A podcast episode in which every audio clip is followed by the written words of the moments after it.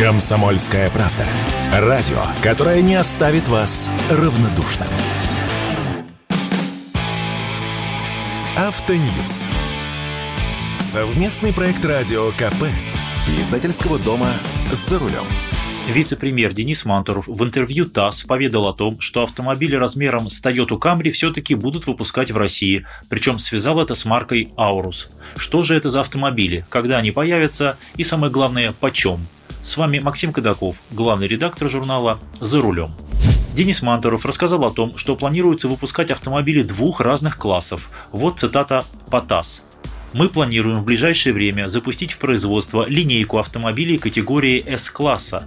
Мы рассчитываем, что это будет уже в 2025 году. Будут первые продажи этих автомобилей. Там и S-класс, и E-класс. Я думаю, что это будет интересно и престижно приобретать именно автомобили марки Aurus следующей линейки. Они будут в другой ценовой категории, более доступные. Конец цитаты. Здесь нужны пояснения. Под автомобилями E-класса по европейской классификации подразумеваются такие машины, как Mercedes E-класса, пятерка BMW, ну или, например, Toyota Camry, очень популярная у наших чиновников. Понятия S-класс нет – Видимо, Денис Валентинович подразумевал следующий, более высокий F-класс, в который прежде всего попадают такие машины, как Mercedes S-класса, семерка BMW, ну или, например, Genesis G90. Постоянные слушатели радио «Комсомольская правда» наверняка помнят, что еще осенью я рассказывал о разработке российских автомобилей в размере Toyota Camry. Это как раз тот самый E-класс по европейской классификации. Данный кейс прорабатывается вполне серьезно. С нынешними аурусами эти машины будут родить только имя, бренд, ну и некоторые технические решения, поскольку простым масштабированием, как думают многие, сделать из огромного седана Aurus Senat более компактную и гораздо более дешевую машину, как Toyota Camry, невозможно. Так что это будут принципиально другие автомобили. В общем и целом проект уже прорабатывается силами Института НАМИ, но серийно выпускать автомобили НАМИ не может, ведь это лишь разработчик, но выпускать может, например, компания Aurus, производственные мощности которой в Елабуге не загружены. Конечно, для запуска в производство требуются огромные инвестиции.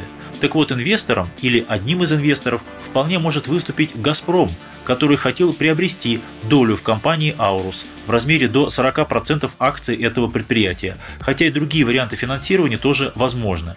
Если все создавать с нуля, то полное проектирование и освоение выпуска принципиально новой машины с высокой степенью локализации, а Денис Мантуров сказал даже о машинах двух разных классов, это лет 5 до полноценного серийного производства. Начальная стадия этого пути уже можно считать пройдена. Если же некоторые ключевые компоненты заимствовать, прежде всего я говорю про двигатель и про коробку передач, то работу можно сделать гораздо быстрее. Кстати, изначально проект Таурус подразумевал и производство более скромных моторов, включая четырехцилиндровые, но пока таких серийных моторов у нас нет. Так что теоретически к концу 2025 года можно успеть сделать первые предсерийные прототипы. Это если очень быстро бежать и не иметь проблем с финансированием, с комплектующими и со средствами производства. Главный вопрос – сколько могут такие автомобили стоить?